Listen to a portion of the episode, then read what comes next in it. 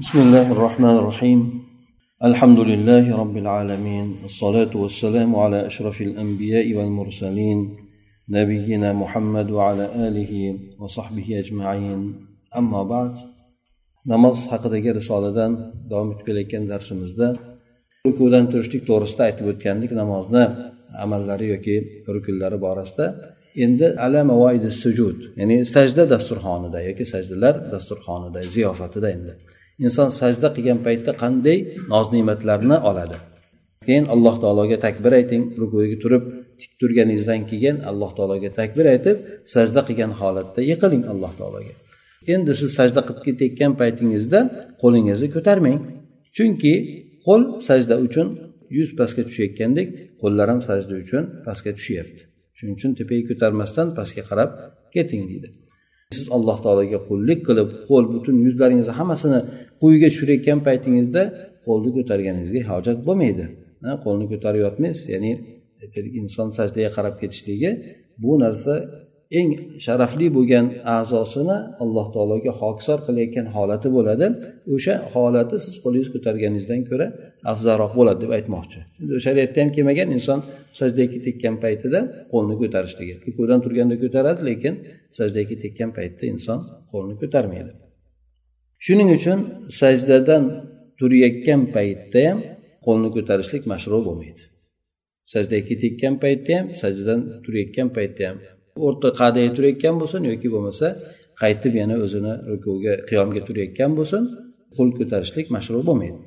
Chunki ikkala qo'l deydi yuz bilan birga qo'yilgandek ikkalasi birgalikda ko'tariladi deb aytib o'tyapti. Ya'ni yuz pastga qarab ketgan paytda inson qo'llarini va a'zolarini ko'tarmasdan pastga qarab qo'yadi.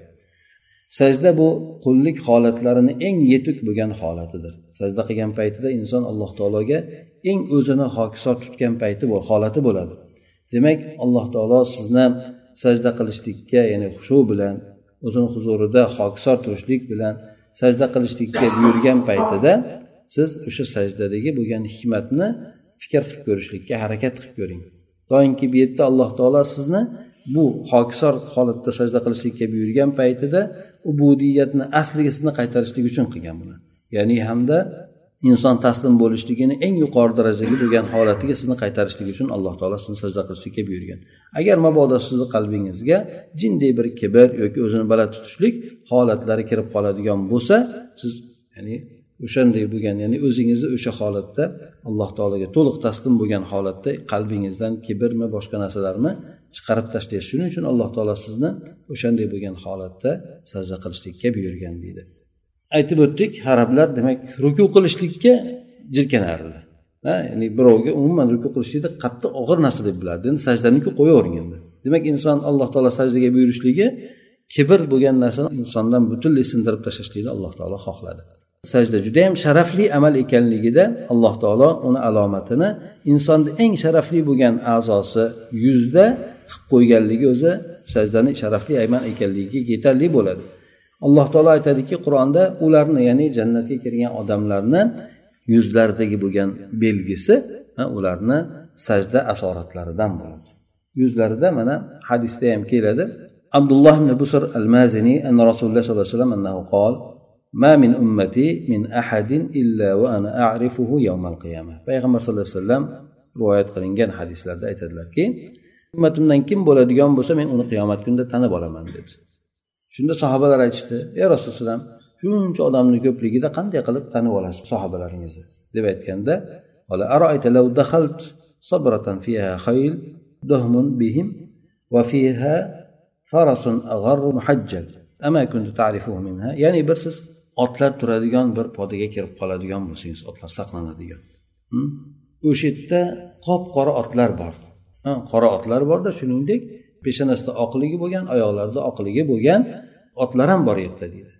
Ha shularni ajratib ololmaysizmi deydi. Ya'ni qop qora bo'lgan otlarni oldida peshonasi oyoqlarida oqlari bo'lgan otni tanib ololmaysizmi deb aytdida sahobalar aytdiki ha tanib olamiz dedi. Ana shunday ummatim o'sha kunda sajda sababli peshonalarida oqligi bo'ladi dedi.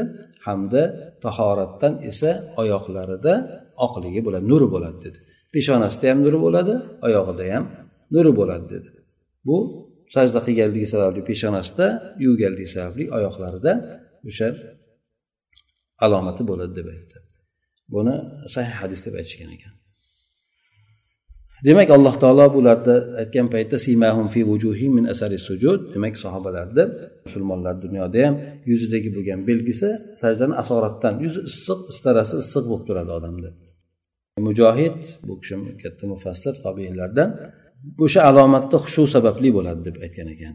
Va u kishi yana aytgan ekanki u kishidan boshqasi ham tafsir qilgan ekan bu ba'zilari xushu bilan bo'ladi desa ba'zilari xushuni asorati bilan bo'ladi. Xushuni asorati nima? Bu insonni o'sha sajda qilgan odamlarni yuziga tepchib chiqib turadigan bir tomondan nur bo'ladigan bo'lsa ikkinchi tomondan istarani bo'lishligi. Sajdani judayam fazilatli ekanligida payg'ambar sallallohu alayhi vasallam ummatini qiyomat kunida ularni sajda asoratidan o'sha peshonalari oq nurli bo'lishligi bilan topib olishligini o'zi sajdani judayam fazilatli amal ekanligida kifoya qiladi. Kim dunyoda sajdani ko'p qilgan bo'lsa yuzi qiyomat kunida judayam yorug' bo'ladi judayam nurli bo'ladi boshqalardan ko'ra. Shu bilan payg'ambar sallallohu alayhi vasallam boshqalardan ko'ra tezda o'sha odamni tanib oladi o'zini ummatdan ekanligini. To'g'ri bizdan oldingi ummatlar ham sajda qilishgan lekin ularni peshonlarida o'sha narsa ko'rinmagan. Bu alomat bu ummat uchun ummat uchun xos bo'lgan alomatdir. O'sha qiyomat kuni mahshargohda boshqa ummatlarni o'rtasida ajralib turadigan bir xos bir ummatni alomatidir deb aytib o'tyapti. Demak payg'ambar alayhissalom aytgan paytda o'zini ummatini aytdi shu qandan tanib olasiz deganda peshonasidagi yorug'ligi nuri oyog'idagi oqligi bilan tanib olaman dedi. Demak bu boshqa ummatlarda ham bo'lganda uni taniyolmasdi.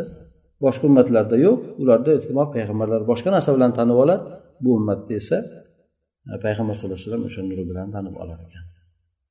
Ya'ni sajda qilishlikni judayam bir ulug' amallardan ekanligi alloh taolo o'tga odam farzandlarini sajda qilgan a'zolarini yeyishlikni harom qiladi demak inson sajda qilgan a'zolarini o't tegmaydi ularga deydi garchi o'sha do'zaxda azob tortadigan bo'lsa ham deydi سبحانك اللهم وبحمدك استغفرك ونتوب اليك اللهم انفعنا بما علمتنا وعلمنا ما ينفعنا وزدنا علما